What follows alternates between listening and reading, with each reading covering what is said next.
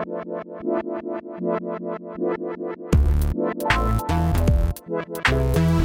right, welcome back. This is the Changelog. Thank you for tuning in. My name is Adam Stacoviak. If this is your first time here, thank you so much for tuning in. If you haven't yet, subscribe at changelog.fm. And if this is your fifth, sixth, tenth, hundredth, I don't know. Thank you for tuning in all these times. As you may know, we have a membership at changelog.com slash plus plus. Check that out. And today, Jared and I talked to Jacob Kaplan Moss, and we're talking about his extensive writing on work sample tests. These tests are an exercise, a simulation, or a slice of real day to day work that candidates will perform as part of their job. And over the years, Jacob has become a practicing expert in effective hiring as an engineering leader. And today, he shares a wealth of knowledge on that front.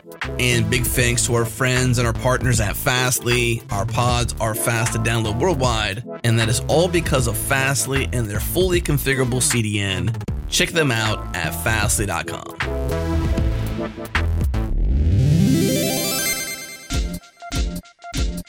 This episode is brought to you by our friends at Square. Millions of Square sellers use the Square App Marketplace to discover and install apps they rely on daily to run their businesses. And the way you get your app there is by becoming a Square App partner.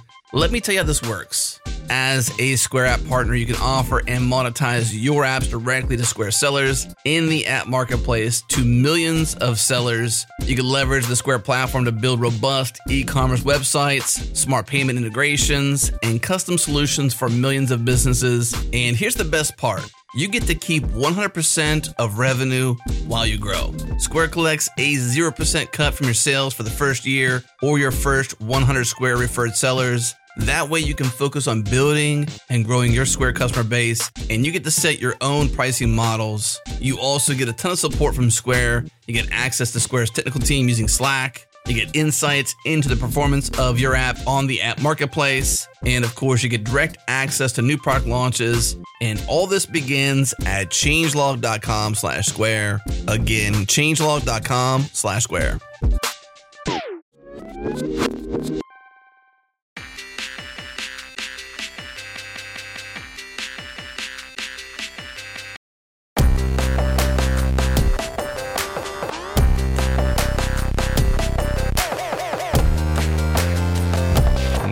Joined by Jacob Kaplan Moss, who's a software developer, one of the co creators of Django, and an engineering leader. Welcome to the show. Hey, thanks for having me. Happy to have you. I didn't expect that when we had you on the changelog, we would have you not to talk about Django, but that's the way it turned out. We have listeners who have been asking for another Django episode, and to those listeners, I say, we're working on something. We have an idea, and stay tuned for that. But this is not that episode because you've been focused on other things as of late, and you've been writing quite a bit 10 posts, in fact, a large mini series on your blog all about work sample tests.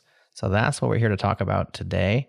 Jacob, maybe share your your role, what you're up to, your background, why the hiring process is something that you've been involved in and why this is these work sample tests. You've been doing a lot of deep thinking on this topic. Sure, yeah. So these days I work at a security consultancy called Latacora.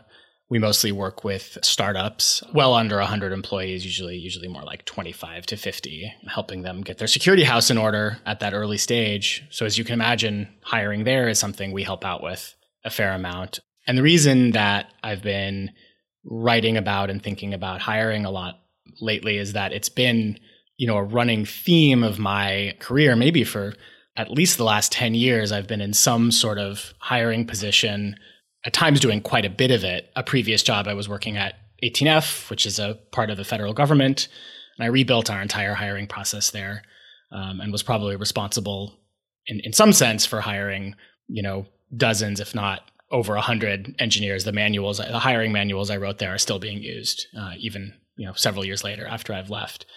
So when I made a goal of trying to write more, starting about a year ago, I knew I wanted to focus on management, engineering management in general. And fairly quickly, you know, a theme of hiring emerged. There's just a lot to say and a lot of uh, a lot of bad practices and mistakes like throughout the industry most most of which I've made myself so it every time I think you know okay I'm done with this series on hiring I'm not going to write about hiring again for a while there's another sort of you know thread to pull that leads to that leads to another area to think about there's just a there's just a lot there the other thing I'll say about hiring and why I find it so important from a management context is it's it's probably the highest leverage activity that a manager will engage in. And by that I mean, you know, if you hire well, that person could be on your team for you know, two years, four years, 10 years, and could do, you know, a huge amount of work for the company. And so the investment in time in making sure you make a good hire pays huge dividends. On the other hand, if you screw it up and you hire someone who is incompetent or outright toxic, you can just absolutely destroy a team. Mm-hmm. So when I think about being an effective manager, like if all you're good at is hiring well, you're probably better than 80% of managers in the field. yeah. Picking winners and losers for basic terms, right? Yeah, I guess so. Yeah. The hiring in the tech industry is somewhat notoriously bad, or the process is fraught. You know, there's so many Twitter threads of people who've gone through bad hiring processes or things that have failed or why this company's bad, why that company is bad. It's obviously a difficult thing to do well, as you've just stated. But why do you think it's so hard? Where do you think the core of the problem is? Is it software companies specifically that struggle, or is this like a system wide thing? What are your thoughts on if you could whittle it down to like what's wrong with it? I don't think it's just software engineers. I don't really know because you know that's this is my industry and I don't know other ones as well. Sure. But I do think there are some things that are distinctive to our industry that make it more difficult. The first part, if you think about it, interviewing is weird, right? You want to hire someone to write software. So you get on a Zoom call and ask them some questions about writing software, but that's not actually writing software. And, you know, we all know people who can talk a great game, but, but can't you know, can't actually deliver, we don't really have good mechanisms for doing, I don't know, tryouts. Can you imagine if like I'm a basketball fan, so I want to talk about basketball. Can you imagine if the Warriors, right, instead of having having someone come work out with the team, they called them over Zoom and said like, "Hey, how good are you at shooting free throws? Oh, you're good. yeah. Awesome. You should join our team." Right. Like, but that's kind of what we have to do. The real problem is that when you join a new company to write software, it can take weeks or even months to become fully productive with the tooling. You got to learn all the existing code. There's, you know, probably some, you know, tool you haven't experienced yet. The CI system is all weird and you got to figure out how to interact with that. You know, it might even take you a week just to get like credentials for, you know, your Git repository. So we can't just say like, hey, come shoot some free throws for us. Hey, come write some code for us, at least not directly. And that's the whole theme of the work sample test thing, and I think we'll get we'll get back to that. Yeah. The other thing I think we have going on within tech, particularly, is as an industry, we love to think that we're like special somehow, and we so rarely look at practices from outside the industry. We just sort of go like, "Oh, you know, no, no, no, software is different," right? And we ignore like you know hundreds of years of management theory because I don't know, like we get computers and that makes us different. I, I, I, can't even finish that sentence. I don't know what what the theory of, of the of the difference is. Right. Yeah. Why is that case? Um, there's a real disdain for looking outside the tech industry for patterns or com- or, or, common problem or, or common solutions rather. That may have to do with our ethos around disruption, innovation, creation, these are things that we strive for, right? Like we're trying to change and do things differently and think different, as they say at Apple back in the day. And so maybe we just apply that to too many domains and say, nah, we're going to reinvent this because because we we reinvent things. And maybe that's totally. that's part of it at least. Mm-hmm. i think a lot in terms of the concept of innovation tokens i'm blanking on who who came up with this term but he he gave a talk titled choose boring software which is all about like choosing tried and true and boring boring technology to base your your products on. And you know he makes the argument that like you only have a certain number of, of quote unquote innovation tokens of, of areas where you can where you can be disruptive and be innovative. And if you try to be disruptive everywhere you're just going to be you know like a chicken with its head cut off mm-hmm. and i think that's true i think that is totally true like there is a real upside and like there's a good side of this we're different ethos, mm-hmm. which is just what you described of like questioning the status quo and being willing to be disruptive. And absolutely, we have you know technology now that enables us to do things that were just wild a few years ago. But like we're bad at recognizing, okay, hiring is not actually one of those places. like, why are we trying to be like, this is not an area to be special. This is an area to do the boring thing. Mm-hmm. You mentioned your history at 18F, and then obviously now where you're at now, and gravitating towards writing these hiring manuals and, you know, the documentation. Obviously, from the Django project, you've got lots of experience writing the documentation around that as well, I'm sure. So it's sort of maybe in your blood, but what attracted you to solve this problem or at least make the mistakes and document how you would not make the mistakes again and potentially share that with others? Like what what drew you to i guess care so deeply? Yeah i mean it's just what you said like it's this is the the manual to hiring that i wish i had that would have prevented me from making a lot of the the mistakes that i look back on and and cringe. You know i i hired someone once who was so bad that the rest of my team almost quit over it. And like, luckily, I was able to do something about it before I lost, you know, five other people because of this bad hire. But you know that one that one hurts, and and you know I'm responsible for a period of time when like everyone on my team hated coming to work and hated their jobs, and that sucks. And I don't want to go through that again, and I certainly don't want anyone else to go through it again. And so yeah, I like I write. When I care about something, I write about it. It's it's the format I'm most comfortable, you know, expressing myself in. It's the it's the the way that I know how to make an argument and you know and lay something out. And yeah, so those things came together into kind of the work I've been doing over the last year. So let's get a definition here on the table for everybody. Work sample tests. This was a term that was new to me. And in fact, at first I thought it was about you know, sampling a, a, part of your software and testing that. So I, was, I thought it was a, a testing series, but it's a hiring series.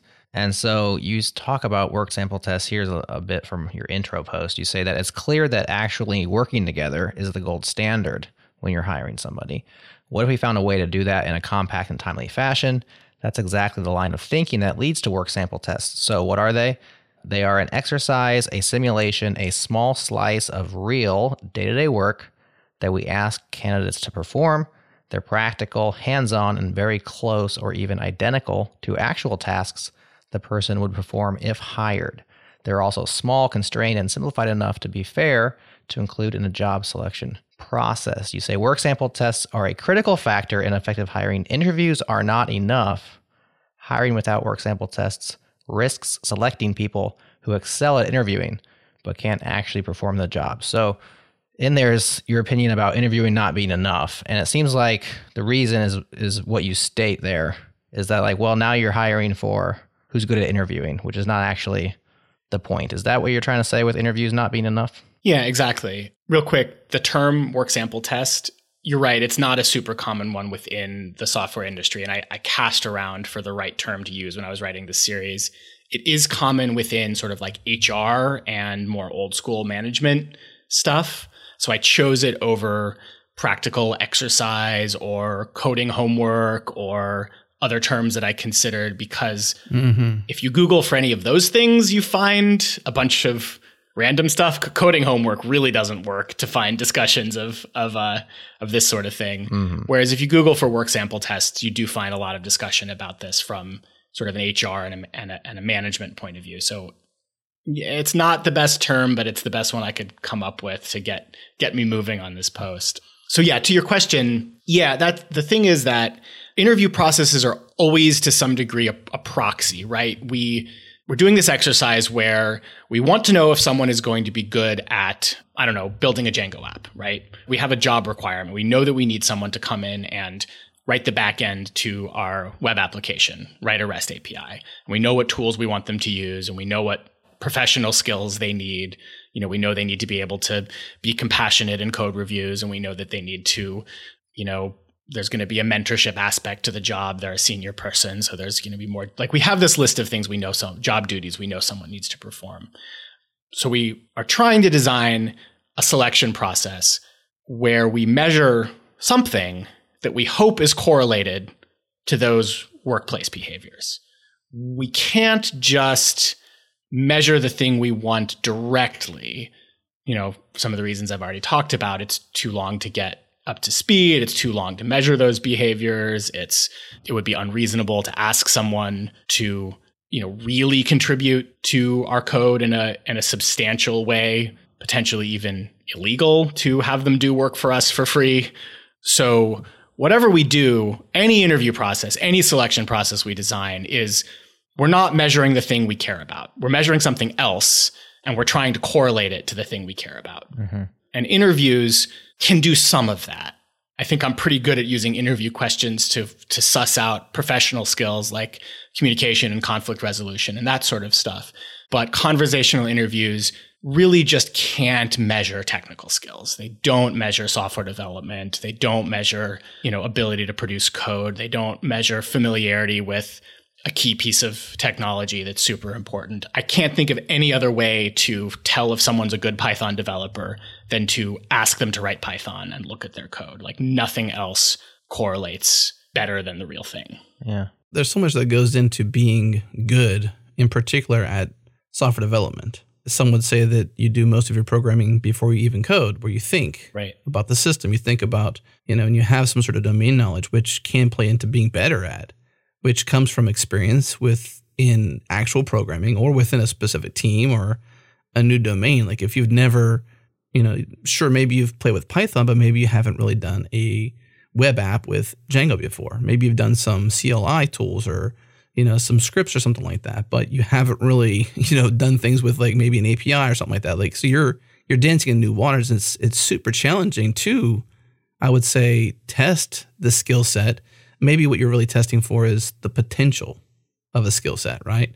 Because it's you don't actually want them to necessarily have the exact skills. You want them to be able to gain them, right, alongside with the rest of the team. Because not all the team began with domain knowledge, began with all the skills. They had to start somewhere. So it's the potential of having the skills. Yeah, totally. And that's you know, it's going to depend on the the job, of course. Like there are going to be some roles will have non-negotiable experience that needs to be brought to the table. Sure. If I'm a non-technical founder and I'm looking for my technical co-founder, I need someone who can build an app. I mean, I care about the language, right. but I need someone who can do so, who can do something. Right. In those cases, it's paramount for the skills to be there. Yeah. Or, or I don't know, like if I'm hiring an infrastructure engineer and we use AWS and I need them to be, you know, productive reasonably quickly, you know, pre-existing experience with AWS like might might be non-negotiable. But for most positions, yeah, I mean, I've a number of times I've hired people for Python development roles who have backgrounds in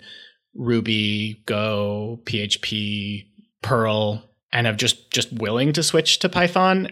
And in those cases, you know, a work sample test is going to tell me like they're going to tell me where the like how big the gap is. They're going to give me a realistic picture you know, are we, are we, looking at, you know, a month for this person to get to where I need them to be? We're looking at six months. And, you know, the answer might be that six months is fine. You know, hiring is a long game, but, but maybe it isn't. And knowing the difference between someone who is, you know, competent but rusty and someone who really has like never done this before is super important mm. and really, really difficult to suss out without looking at an actual code sample or something similar. So I'm hearing echoes of my conversation with Paul Orlando. We had him on the show a few episodes back. He writes about unintended consequences. We were discussing Goodhart's law, which is, you know, if a measure uh, is summarized, if a measure becomes a target, it ceases to be a good measure. And he breaks that into two thoughts. And the second thought that he has about it is really what you're bringing up with proxies. So we are trying to decide is something that's very difficult and almost qualitative to a degree in that or heuristic is like, is this person a good hire? And it's like, well, define that. And then you create, especially let's let's focus in on the software side. Are they a good software developer according to the needs of the role? And it's like, well, how do we actually know that? And like you're saying, interviews aren't enough. I don't think you're advocating for no interviews. Interview plus work sample tests, right? Exactly. Yeah.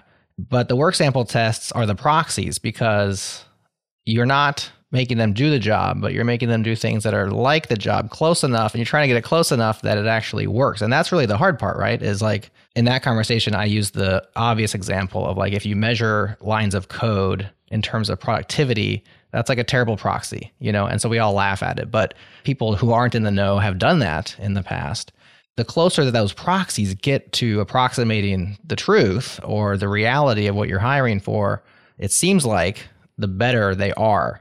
And we're going to go through, you have eight rules for like doing these well. So it seems like the nut of the problem is like, okay, we need these work sample tests.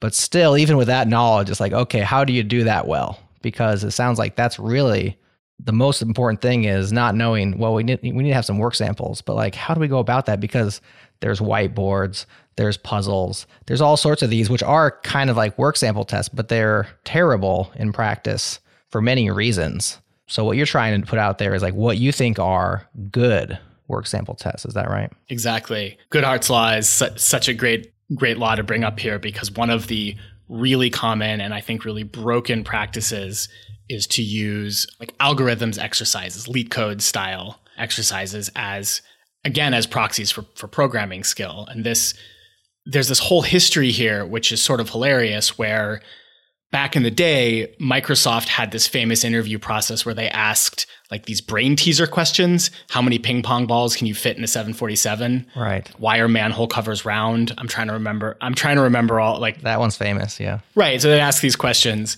And, you know, the idea was like this is a proxy for critical thinking. But what happened was people just studied Microsoft interview questions and learned and memorized the answers. Memorize the answers, yeah. And so then Google comes along and Google goes, well, this is a bad practice. People just memorize the answers. We should ask algorithms and data structures questions. We should make them write code. Okay, fine. Like there's a theory. I, I guess you can make the argument that that's correlated to job performance, although like I have a BA in English and my lack of CS 101 knowledge hasn't been an issue for me in 20 years in the industry, but fine. Maybe I'm weird. That's no, no, no big deal. Whatever. Google comes up with this idea. They, they think that it's a proxy. But then what happens is Google forgets that it's a proxy. And now, if you want to get a job at Google or, or Facebook or Microsoft or a lot of the big tech companies, if you like literally, if you have the time to just grind on LeetCode for you know, six months, you'll probably make it through the job interview. They're not measuring whether you're going to be good at the job anymore. They're measuring how much time you've spent grinding LeetCode. And like, that's pretty good for a, a new college grad who wants to get a high paying job, mm-hmm. but it's kind of not great for the company or the teams. And it's super not great for anyone who's not uh, someone with a ton of spare time to sit in their room and, you know, grind out questions about linked lists or whatever. You know, someone who has a, you know, a kid or family or parents to take care of and is trying to switch careers is just not going to be able to compete in a job interview, despite the fact that who knows, they might be better at that job. So yeah, a, a big goal of me writing the series was to try to lay out not just like LeetCode is bad, this idea is good.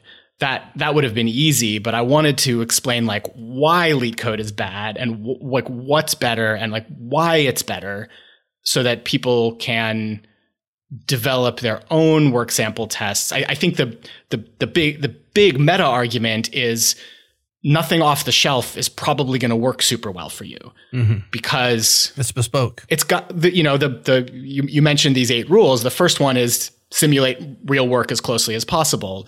The, the work sample test should simulate what the job is like, and every job is different. So the idea of being able to pull something off the shelf that will automatically work for any job on on the planet is you know probably a fool's errand. There's you've got to consider what do i need this person to do? And then how can i construct something that is as close a simulation to that real work as as you possibly can? And you know if you do that you're almost certainly not going to come up with writing on a whiteboard unless the job involves literally writing on a whiteboard. If you're hiring someone to you know to teach a class yeah. sure make them write on a whiteboard probably part of the part of teaching, but and it might be might be fine for that. But if you're hiring someone to write code and you have this concept in mind of simulating real work, it's really easy to see why a whiteboard isn't going to work.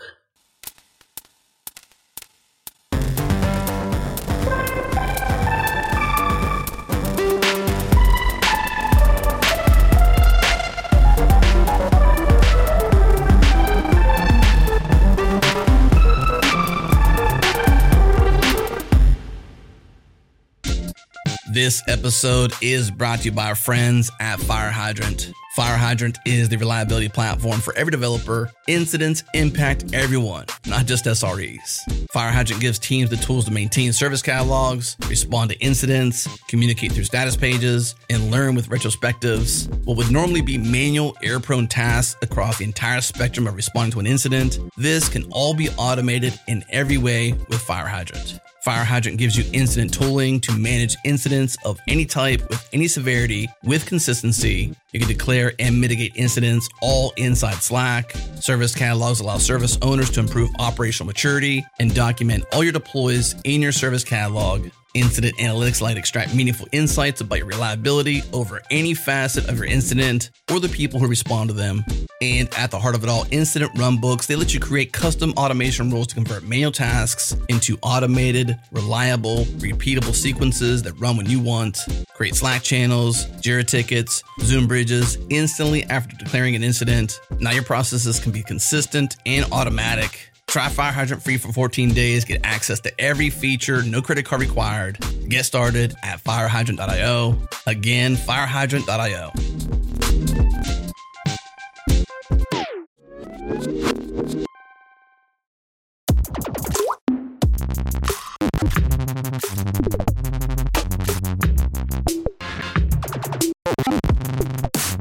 it's almost like you'll need a glimpse of the future, their future, right? And that's what you're trying to do. But then there's also this aspect that if you're simulating real work as closely as possible, there's a lot of upfront investment and effort into every hire, which kind of comes back to your earlier point, which is they can be so critical, so crucial. Like you've had people who wanted to quit their job and hate their job because you hired the wrong person at one point in time in your career. So it places a lot of emphasis, obviously, on the process, but there's this intentionality that's required to deliver on point one of these of this framework of yours. You know, like point one requires a lot. I mean, it's not easy, right? And I think that's probably why some of these practices persist. It's a lot easier to be like, what does Google do? Cool, I'll just copy it. Right. What's the easy button? Yeah. And like there's no, you know, like dancing around it. Hiring is is hard. My my my rule for myself is when I have an open position, from the moment I start writing the JD until that person starts, that's like half my time gone. Mm. That's that's how much work it is to design a process, to recruit, to screen, to interview, to select, to keep in touch with them before they onboard, to onboard them like from, you know, and so a lot I think a lot of people, you know, a lot of first-time hiring managers don't know this and they think that they can just squeeze hiring in sort of around the edges of what of what the rest they're doing. They don't realize it's probably going to be the biggest task they have. And then also their managers probably don't know that. So if I go to my manager and say, uh, "Cool, I know you want me to hire for this position. I'm going to need half my calendar back." You know, they're going to tell you no. So yeah, like it's hard, but I don't know that that's it's also worth it right? It's also what else what else are you going to do during those 20 hours a week that mm. will have tangible positive impact on your team and on your company's bottom line for years. If you if you have other activities that are that impactful, absolutely go do them, but I think most people don't. Mm. I got in a bind when I was uh, at a nonprofit once and I was younger and I would just say more naive to, I guess, just process. And uh, I was telling the founder of the company, you know, what we needed because I was feeling the pain as the job doer, the, the person delivering the work and, you know, executing. And I needed support to help me do more of my job. And I'll get less specific just to keep it short. But I was just like, we need to, we need more people. And, you know, I didn't feel his pain. I didn't understand the financial constraints, the ability to make money, the profitability of the company, like things that this person was super aware of that I was just very less aware of. And one thing he said to me was just like, if you hire somebody, you have to be willing to fire them too. And so, not that I don't want to hire somebody, but I want to I want to understand the role that we need to fill before we're just so anxious and fast to hire. Like I want to make sure I understand what we're hiring them for because they're going to be here for years, hopefully. I don't want to hire somebody just to fire them because we didn't understand. Yeah. And that that to me just rung true for so long because I was, I was like, even to this day, like our company is rather small. Like Jared and I are the only full time people. We just hired somebody for the first time after like basically 13 years in business. I mean, seven or so really making money, you know, but like we've been really slow to hire because I think we don't know how to hire really. We have desires to grow and do different things, but how do you slow down enough? When we have jobs and roles to fill as a smaller company, it only exacerbates whenever you have a much higher scale, you know, company where you've got 10 or 12 or 50, you know, people in it, maybe even more when you come to enterprise level of, of just how much time it takes to understand the roles you're hiring for and how important it is to really understand that so that you don't hire just to fire. That is such good advice. Yeah. I mean, that's that's the other thing is firing people sucks. It does. It's the worst. I mean, it mostly sucks for them but it also sucks for everyone else. And I've had to fire a couple times, and it sucks for me too. like I got PTSD from it. It's it's not fun. So yeah, I think maybe in some you know you you can also think of like getting hiring right as a way to avoid putting yourself in that position or limiting the risk of being being put in that position for sure. So as we walk through some of these eight rules or principles, I should state as I stated at the top, you've written a lot on this topic. This conversation will not cover the breadth or the depth of what you have out there. So, links in the show notes if this is fascinating. If you're in similar positions to what Jacob is, then definitely go read the whole thing. This is like pretty much a book. Maybe you'll turn it into a book at some point, but we're just going to keep it focused on these eight rules because we feel like those are digestible and conversable. You mentioned the first one simulate real work as closely as possible. And I think we've touched on that enough. If we look at the second one now, limit work sample tests to less than three hours. You want to unpack that for us? Why is that a rule? Yeah. So if you think about it a little bit, these these these first two are a bit in tension, right? Like simulate real work as closely as possible. If you follow that as far as you go, you would say, well, we should ask people to do a lot. If their job involves, if we're hiring a full stack developer, we should ask them to develop a front end and a back end and deploy it to AWS and set up monitoring. And suddenly you're asking someone to spend like a week. The real challenge, and I, I wrote a whole article about this in designing good work sample tests, is balancing between predictive value and inclusivity. We want to design a test that is as predictive as possible, that is going to as closely correlate performance on the test with job performance, eventual job performance, your predicted job performance. But you also want to design a test that is not going to accidentally select out people who, you know, have children or, you know, limit you to candidates who can spend who are willing to spend a week on a work sample test. Right. So, 3 hours is the practical limit that I came up with and and briefly the way that I get there is common practice in, in interviewing pre-COVID is for candidate to fly out and spend a day on site with the company. Most people agree that that's reasonable. There will still be some people who can't afford that amount of time, but there's always going to be a certain, it's reasonable for a company to ask for some of your time when you're interviewing with them. And we can debate around the, the specifics, but I just started with eight hours. Like it seems like that's a common enough practice. It's going to be hard to find a job that requires less time investment from a candidate and I think more is starting to get pretty unreasonable. And so you when you subtract out all the other stuff that a candidate is going to need to do for you, you end up being left with about 3 hours for a work sample test.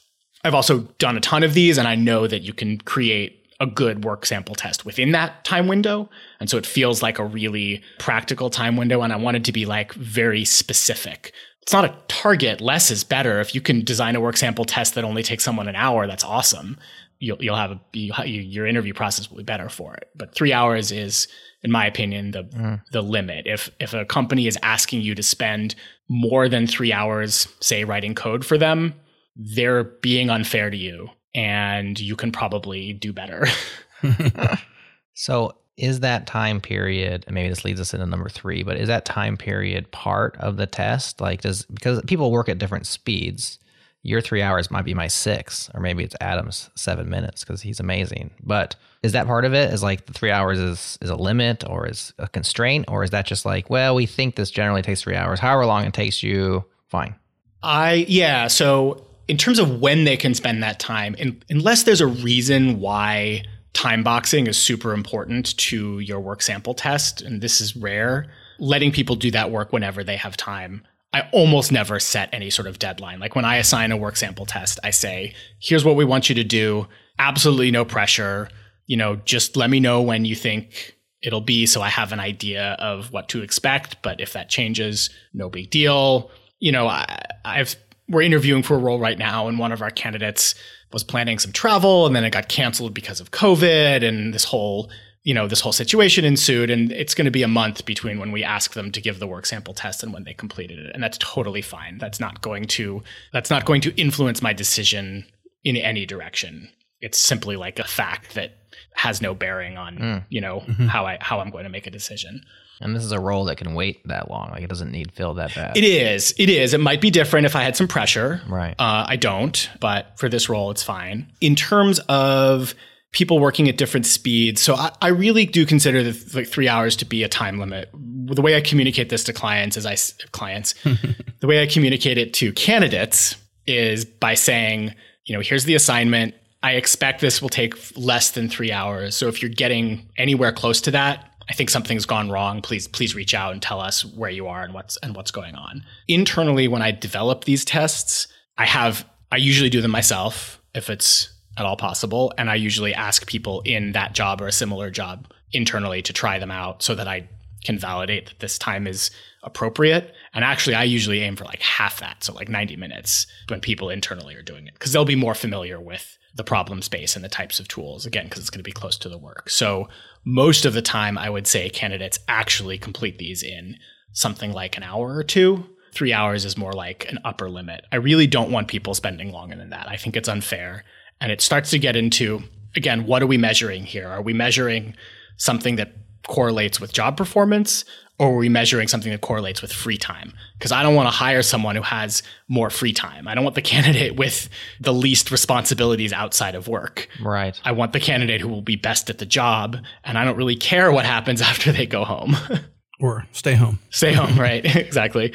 go home or stay home. Go downstairs, get off the couch, whatever it is. and their Zoom call. Yeah. I noticed that. Uh, in the definition for this, I'm not sure. I guess what would you call this? The definition, the, the, written version of what it means to use a strict time box. That there's nothing that says about compensation. Did that come into play, or th- you know, does that come into play at all with any of these sample tests? The compensation of time, or do you feel like both the company and the candidate has to invest in the possibility of a of a relationship? So I think if it's going to be longer than that eight hours total, I think compensation is appropriate. I wouldn't consider asking for more than that without compensation. However, I'm starting to see a couple of positions that are offering compensation for anyone taking a work sample test or sometimes finalists or something like that as a way of indicating respect for their time and indicating some company values. Uh, the example that I can think of most clearly is the uh, the Software Freedom Law Center, which is a, a nonprofit involved in open source and free software law was conducting a search, I believe, for an executive director, and they compensated everyone who they selected to go to the interview stage. I believe they gave them five hundred dollars each you know, this is an organization that is keenly aware of the difference between paid and volunteer labor. Yeah. They're in the open source world where this is like a massive area of conversation right now. And I think putting words in their mouth to some degree, I don't know why they did this, but I think this was a way of sort of li- living their values of this work is important. The way we represent that in our society is we give people money for it. I would like to experiment with compensating everyone who gets to a work sample test phase it's not going to be entirely my decision because I'm part of a company and I can totally understand. I think reasonable people will differ on this. Mm-hmm. I don't think it's unreasonable to say, yeah, both candidates and companies should invest some time and like the norm, the norm is that interviews are not compensated. And, and I don't know that it's unfair, but I would like to try and see what impact that has on, on the candidate pool. And if that moves the candidate pool in a positive direction, I'm inclined to say that the cost would be minimal compared to you know potential rewards there. Mm. So this is outside your framework, but while we're on the topic of compensation, I wonder your thoughts on the idea or process of doing extended paid trial runs. Like we will give, what if we, maybe it's just with your finalists, or maybe you're down to a couple options. And you're like, how about you work for us for two weeks at this set rate, and then we'll make a decision at the end. Is that something that is fruitful, or are there problems with that idea? I talked about this a bit in um, I have an article on that I titled something like "What Doesn't Work," where I talked about some of the stuff that I sort of discarded. Mm-hmm. And this is an idea that I don't think it works most of the time, not because it's a bad idea. I think it's actually probably the best from a correlation to, to job performance, right? Like if you want to know if someone's good at the job, like give them the job for a month. Right. Like you, you'll find out.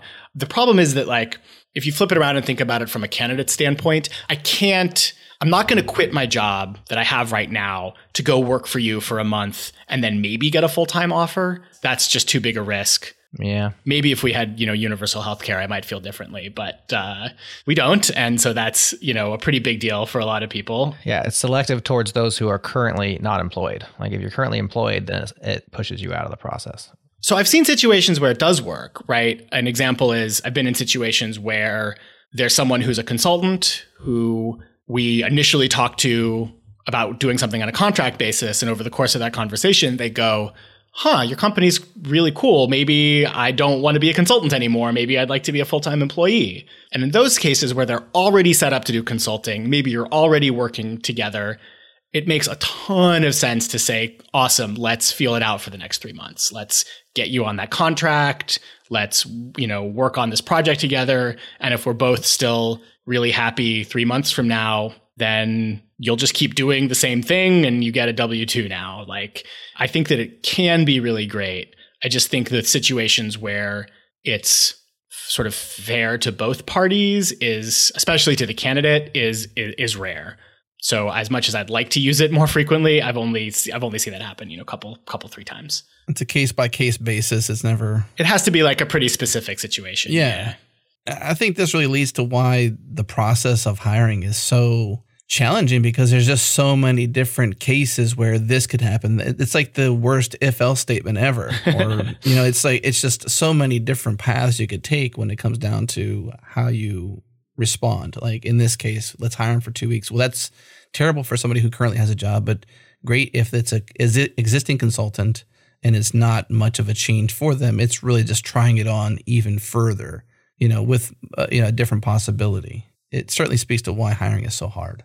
And you also have to figure out not just every time you have one of those differences from one candidate to another, you have to decide whether that difference matters. Is this is this signal? Is this something that I should include in my hiring decision? This this person I mentioned who, you know, needed to take a bunch of extra time on the work sample test. Is this is this something I should be considering in my in my hiring or is this something I shouldn't be considering? And every single piece of information you get from a candidate, you kind of have to decide is this signal or is it noise? And sometimes it can be really really difficult to tell. You know, if someone calls into a video interview and their audio and video really suck, is that whatever? Fine working from home is hard?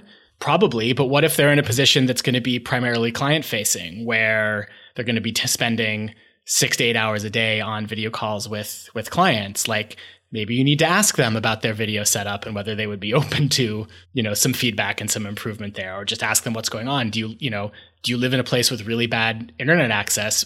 Maybe that's maybe that's a deal breaker for this job right? But you have to be really intentional about about all of that. It's really easy to get someone on an interview and be really frustrated by a bad internet connection and make a decision not to hire them or to you know score them lower because of that internet connection without actually thinking does this matter? You know does this just mean if we hired them we would need to pay for them to get a better internet connection? Or is this actually something do they live in a you know cabin in the woods and can't and literally can't get a better internet connection right? There's every single door has this like is this correlated or is this not? And it takes a lot of thinking and intentionality to ask that question over and over and over again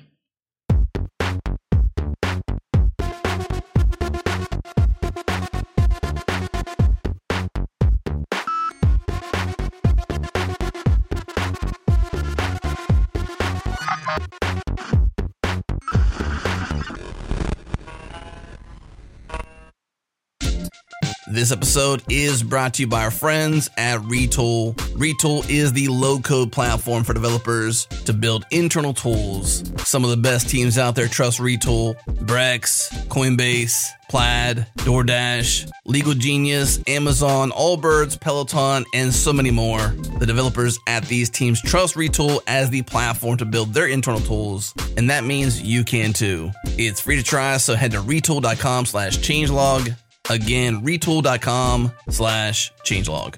And also by our friends at WorkOS. WorkOS is a platform that gives developers a set of building blocks for quickly adding enterprise ready features to their applications. Add single sign on with Okta, Azure, and more. Sync users from any SCIM directory, HRIS integration with Bamboo HR, Rippling, and more. Audit trails, free Google and Microsoft OAuth free Magic Link sign in.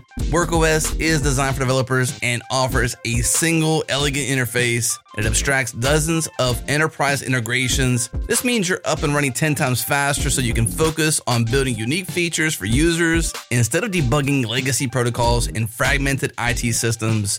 You get RESTful endpoints, JSON responses, normalized objects, real time webhooks, a developer dashboard, framework native SDKs, and even if your team is not focused on enterprise right now, you can still leverage WorkOS so you're not turning enterprise away. Learn more and get started at workos.com. They have a single pay as you grow pricing that scales with your usage and your needs, no credit card required. Again, workos.com. They also have an awesome podcast called Crossing the Enterprise Chasm, and that is hosted by Michael Grinich, the founder of WorkOS. Check it out at workos.com slash podcast.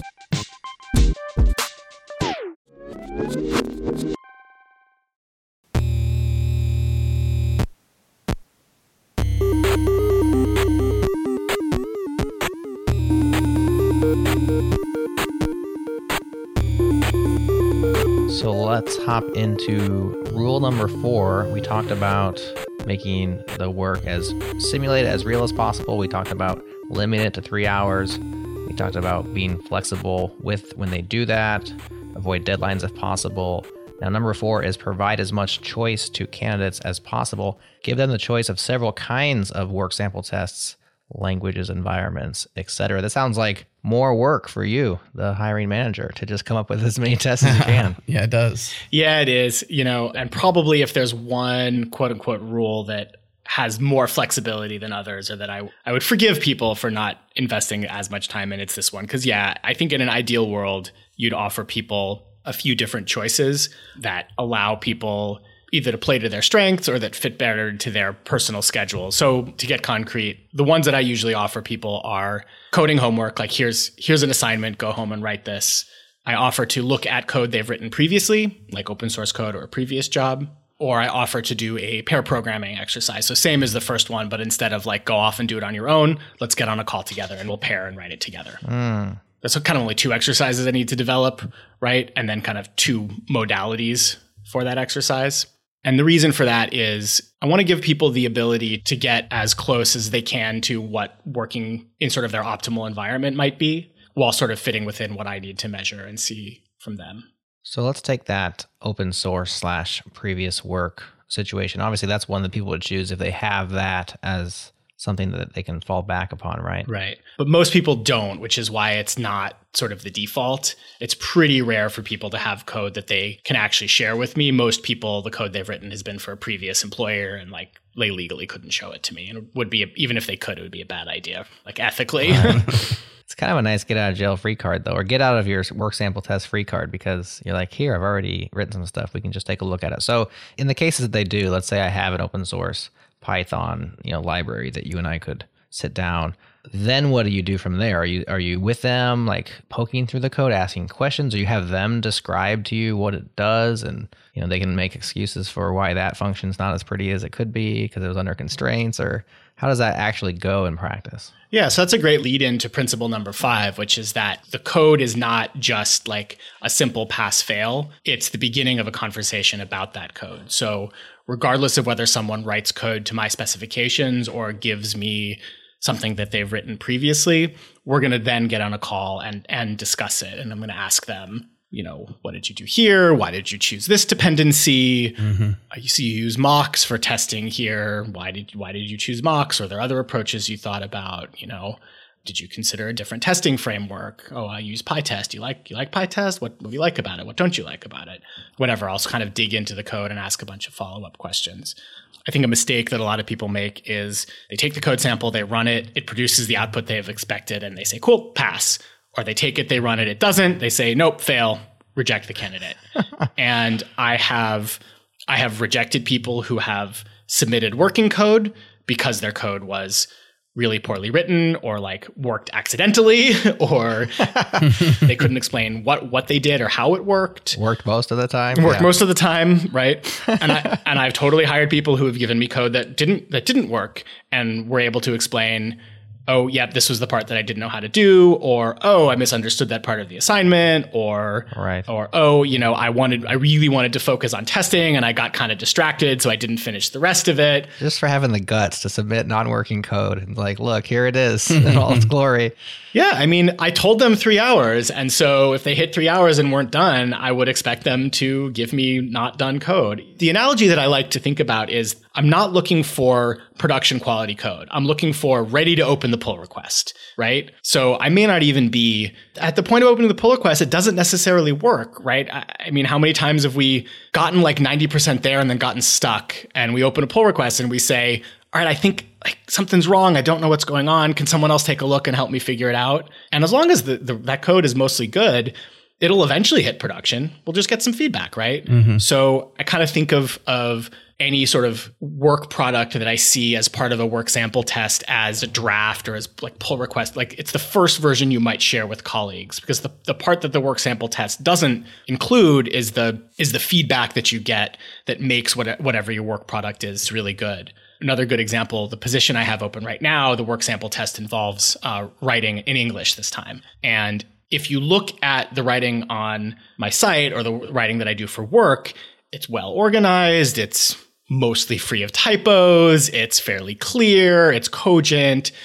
And you might think that it, you know, springs from my keyboard looking this way, but you'd be totally wrong. My rough drafts are full of typos, confusing, hard to follow. In almost every case, there's an editing step. Always me doing a few passes of editing, but often someone else, especially for like my work product. I've got a whole team of, of colleagues that I share drafts with that give me feedback on. So when I'm assigning this work sample test that involves writing, I'm telling people, you're not look, I'm not looking for something that would be done here. I'm looking for ready for feedback from my colleagues level.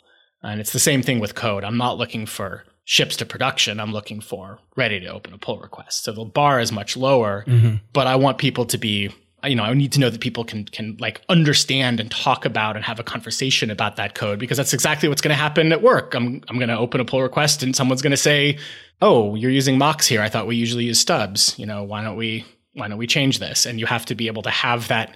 I need someone who can both write the code and also then have that conversation with their colleague and get to the right point. So in a sense, it's kind of like an interview sandwich with a work sample in between because you're you're talking to them first and then giving them this exercise, and then it seems like afterwards, whether it's the code review session or you know whatever it's called, the way they handle themselves afterwards, maybe the way they receive criticism or the way they explain, even here's where I got stuck and why.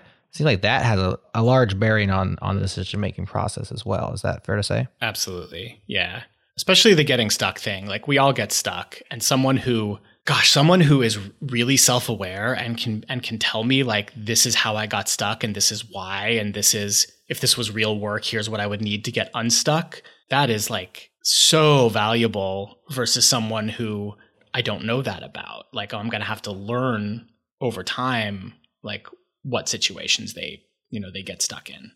Uh, someone who has that level of self-awareness uh, is really really valuable and you so just as i said like interviews aren't enough i, I could also say work sample tests aren't enough right you mm-hmm. need the interview part two they sort of Right. they go hand in hand they teach you different things if it's not a pass fail, it like you said, it's got to be a conversation, but it's got to be some sort of awareness of how this person works and an idea if they can do it. Not that they are doing it, but can they do the tasks that you need them to? Obviously, there's certain criteria that you need to, you know, to edge upon, but it's if it's not pass or fail, it's got to be. It's just got to be more information on their ability to to show up and do and and to merge well. I mean, ultimately, you are going to make a binary decision. You're either going to hire someone or you're not. You can't, you know, 80% offer them a job. There's no, you know, Right.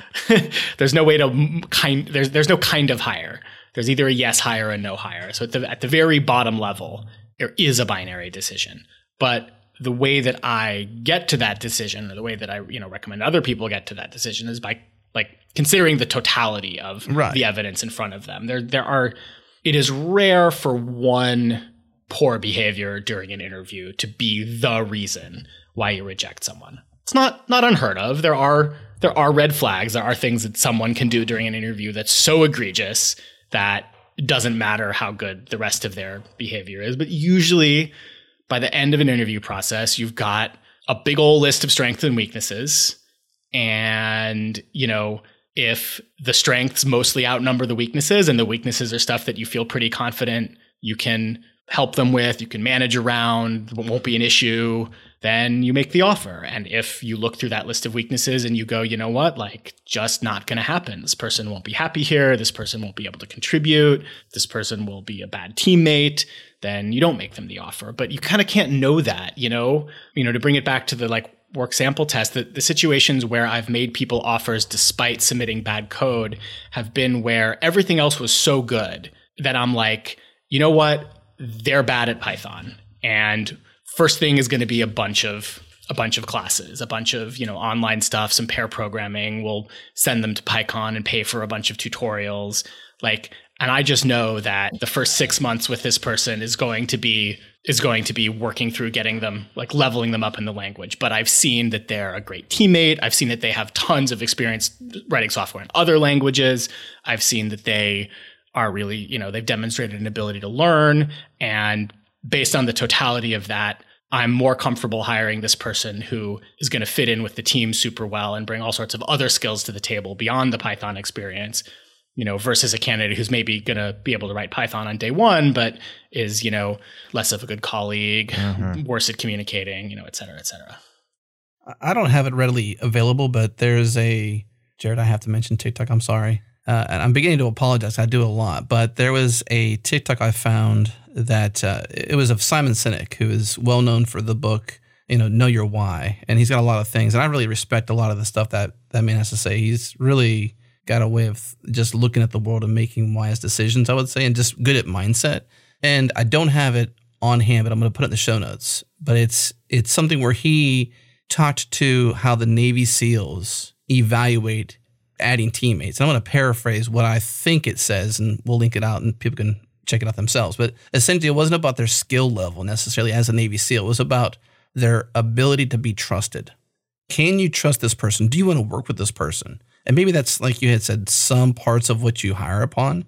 But like, if you can't, the, if all things being fair and equal, capable, willing, all the things, if you can't trust them, they're not going to be a good teammate. And he's like, it, it begins at the trust level and the character level. If they can be, if they have good character, good sound judgment, and you can trust them to show up and be where they need to be and to have your back when you need to have their back. Now, obviously, Navy SEALs can be in dire situations. You know, it's a different circumstance, but I think, you know, potentially as a coder, you might be too, because I mean, you might put a bug out there that does some serious damage to the world in serious ways. So that was something I thought was really interesting, was just like this the barometer being around trust as a person. Sure, yeah. There have been, I mean, there have been a number of situations in my career where I've taken a flyer on someone who, you know, essentially where I've hired on potential, where I've said, like, I love this person. I think they have a ton of sort of the professional skills that will make them a great teammate. I think they bring a bunch of things that aren't necessarily in the job description to the table, but they're they're kind of weak on some of the core things that I need for the job. But you know what? Like everything else about them is so great. I've never regretted making a decision like that. I have regretted making a decision where I look at someone and I go, well, they tick all the boxes on my job description, but I want they might I think they kind of might be a jerk. And I ignore that and I hire them anyway and turns out Yeah. they are a jerk. And it doesn't matter like it doesn't matter how good someone is at at software if they're they're not nice. Yeah. life's too short, man. Love it. Don't be a jerk. You You'll be infinitely more hireable than if you are a jerk. Seems obvious, but we have to state the obvious sometimes. Speaking of obvious, number six is all about being obvious. Don't surprise them. So tell candidates ahead of time about the work sample test. Give them clear instructions when assigning the test.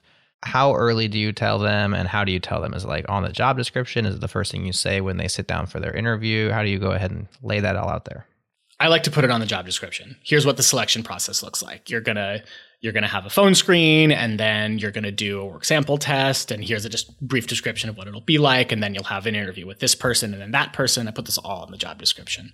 or that could be something that comes up in the like first time you talk to them. You know, you have that initial phone screen. You decide, yeah, this is this is worth pursuing. Okay, let me tell you about every step in the process. I've seen so many times where people like they interview, you know, for like a week, they get all excited, and then they get this email from the recruiter that's like, "All right, as the last step, we'd like you to spend, you know, the weekend writing this web application." And they're like, "Well, god damn it! If I had known you were going to ask me of that, I'm I wouldn't have even bothered with the previous interview steps. I don't I don't have time for that, mm. you know."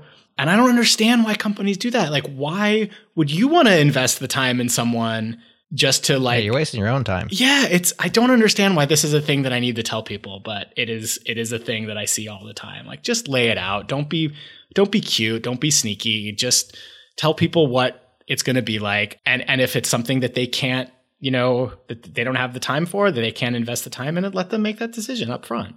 Yeah, I couldn't agree more. I mean, just put it out there. And then if, if they're still surprised at the point that you, you know, ask for the work sample test, well, that might be an indicator that they don't read you know detailed which is obviously yeah. something that you have to do in most jobs i'm afraid that people think i'm i'm i don't know that i think they're dense or something like that because i i repeat it like three times like i'll you know i have it in the job description and then we have when we have the phone screen i tell them like what to expect and then like when i send them the work sample test i reiterate what the expectation is you know like i i say it over and over and over again because yeah. I, I really it really isn't is frustrating when there's a misunderstanding and someone does the wrong thing and it's like oh man i just wasted everyone's time. So I, I, I repeat it so many times. I think i sound like a broken record sometimes. That's a good thing though honestly. I mean setting clear expectation is is such a good thing especially in this context because there's always some there's already so much stress mm-hmm. you know on both sides. Like as an organization you want to get the person on board. It's some sort of urgency level. I'm sure there's always an urgency for hiring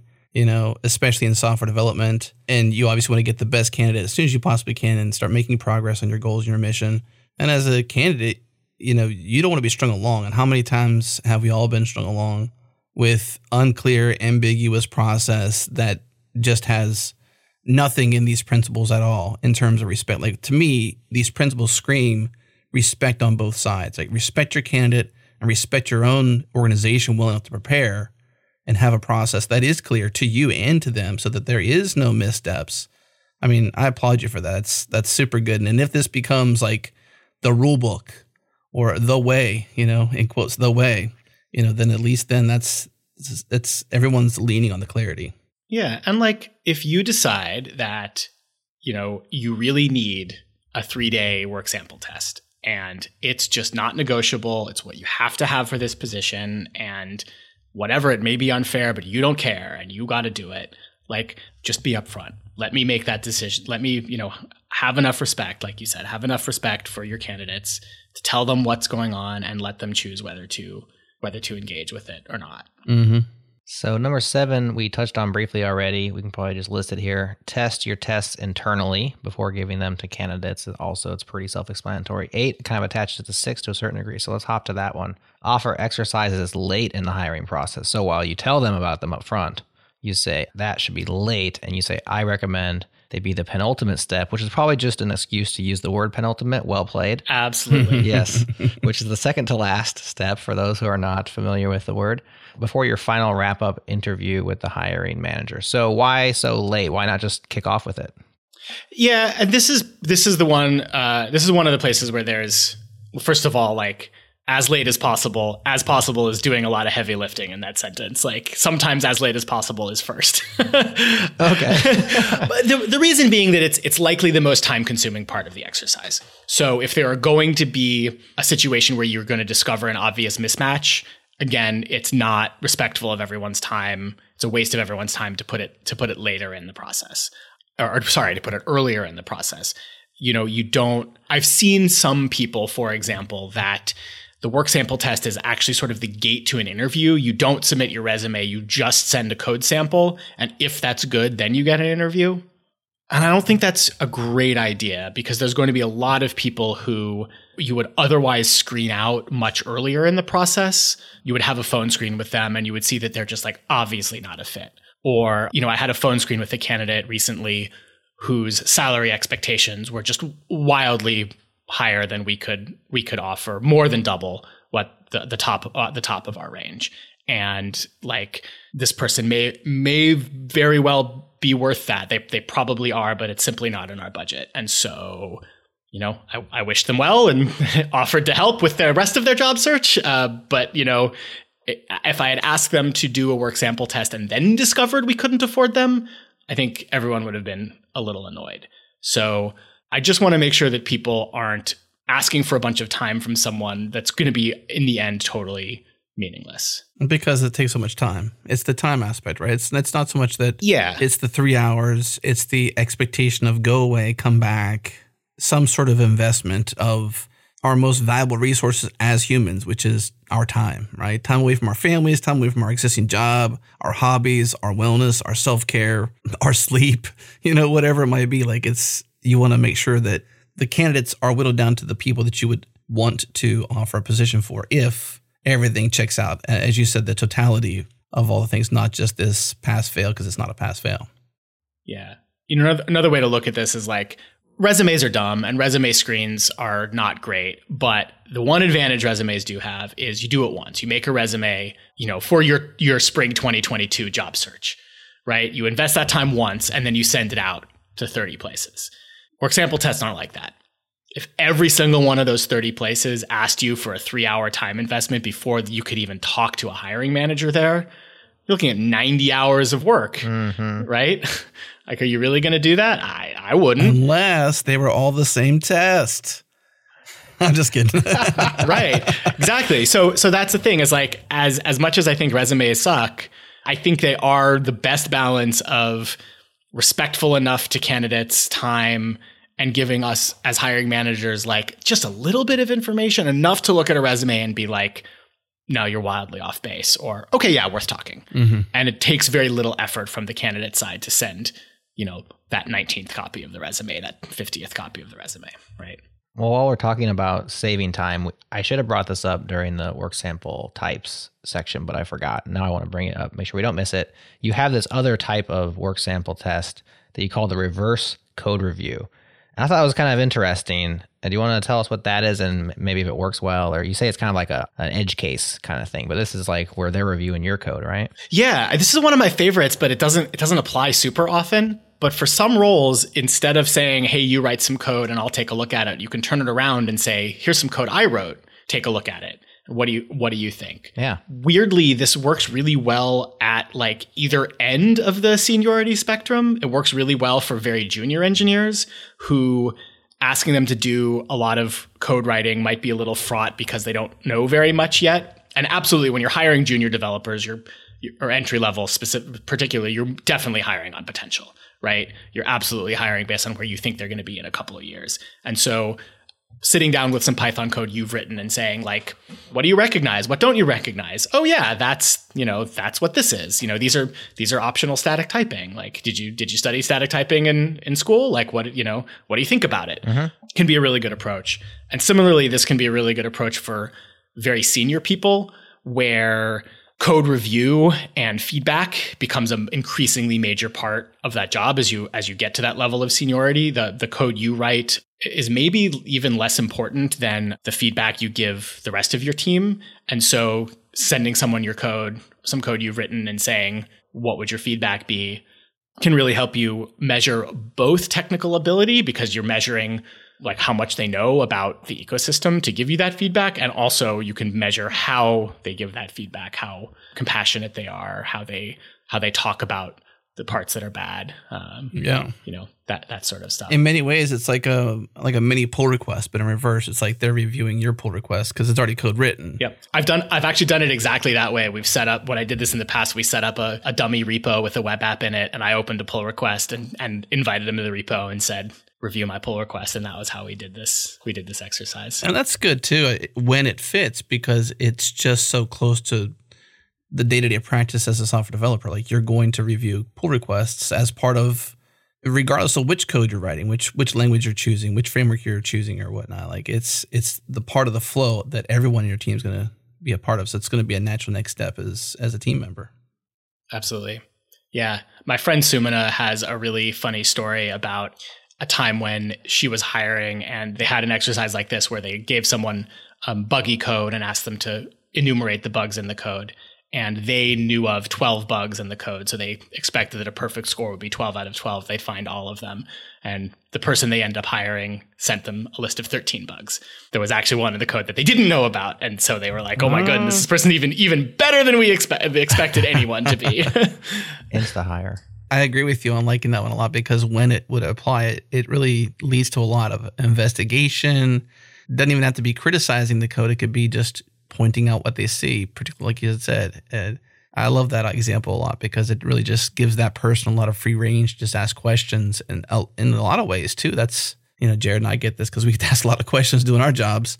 That's a fun thing to do, I guess, to people like us, but it's not natural to everybody you know how to ask good questions to get to that next step or why did you do this or you know did you know about this you know module or framework instead or whatever it might be instead of doing it the way you did it. And that's a cool way to to discover somebody's skill set. Why is it the edge case or why is it i understand why it would be great for seniors or entry levels and maybe better for those groups but is there a reason why it's not more commonly practiced or maybe you're just used to the typical way I certainly haven't tried it that much for you know the the bulk of the bulk of rows of roles because I find um, the sort of the, the default of of writing code or submitting something you've written previously to work so well. Yeah, I think the drawback would be that for m- most sort of like mid career ish roles. I don't care as much about their peer review ability. Like I need them again not to be jerks, but I, you know, I don't need them to be able to catch 13 out of 12 bugs, right? Right. Um, I'm less interested in in the type of feedback that someone more senior would give. Um, uh, I just want them to be, you know, like reasonably competent there. And I, but uh, on the flip side, I am interested in their ability to, you know, solve problems with yeah. with software. So I think it, from most roles, if the job is mostly to write code, then the work sample test should be mostly involving writing code. I could also see the argument that maybe it's slightly easier to BS your way through than producing code is critiquing code that exists. So maybe you have a little bit less, maybe it's just a slightly less approximate proxy then.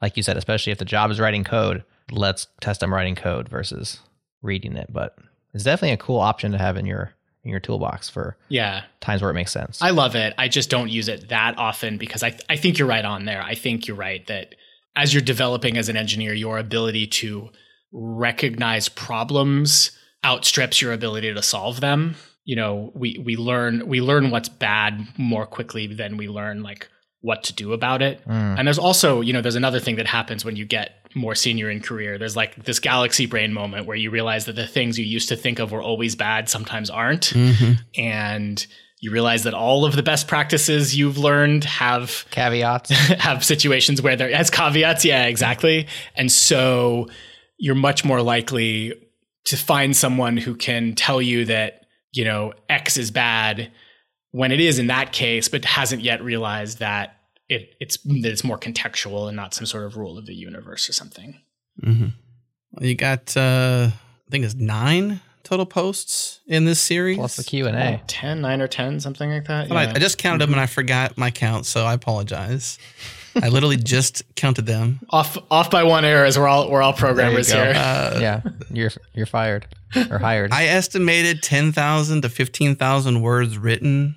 I'd love to know the actual words written but definitely a culmination of written work towards the subject matter.